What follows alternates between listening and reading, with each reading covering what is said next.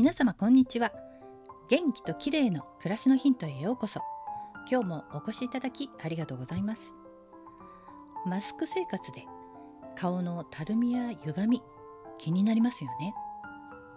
だからといってむやみにマッサージをしたり変顔をしたりして筋肉に刺激を与えるとかえって逆効果になることもあります。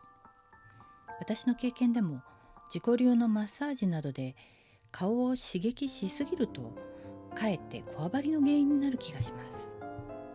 ではどこをほぐすといいのかというとおすすめは側頭筋です。側頭筋は顔の側面にある筋肉で頬骨から側頭部に広がり顎の骨ともつながっている筋肉です。美容院でもこめかみのあたりをマッサージされながら頭皮が硬いですねと言われることありますよね。歯を食いしばる癖があったりストレスが多かったりすると側頭筋が凝りやすくなります。側頭筋が凝り固まっていると顔が横に引っ張られるので顔の歪みやたるみむくみなどが生じてフェイスラインにとても悪影響を与えるんですね。そこで今日は側頭筋のほぐし方をご紹介します。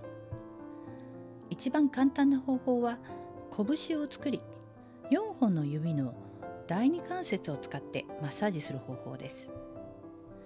まずこめかみからスタートして小さい円を描くように頭皮を揺らしながらマッサージします。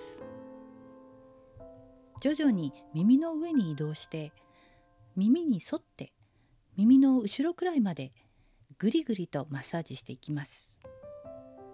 口を開けたり閉めたりしながら行うとほぐれやすくなります。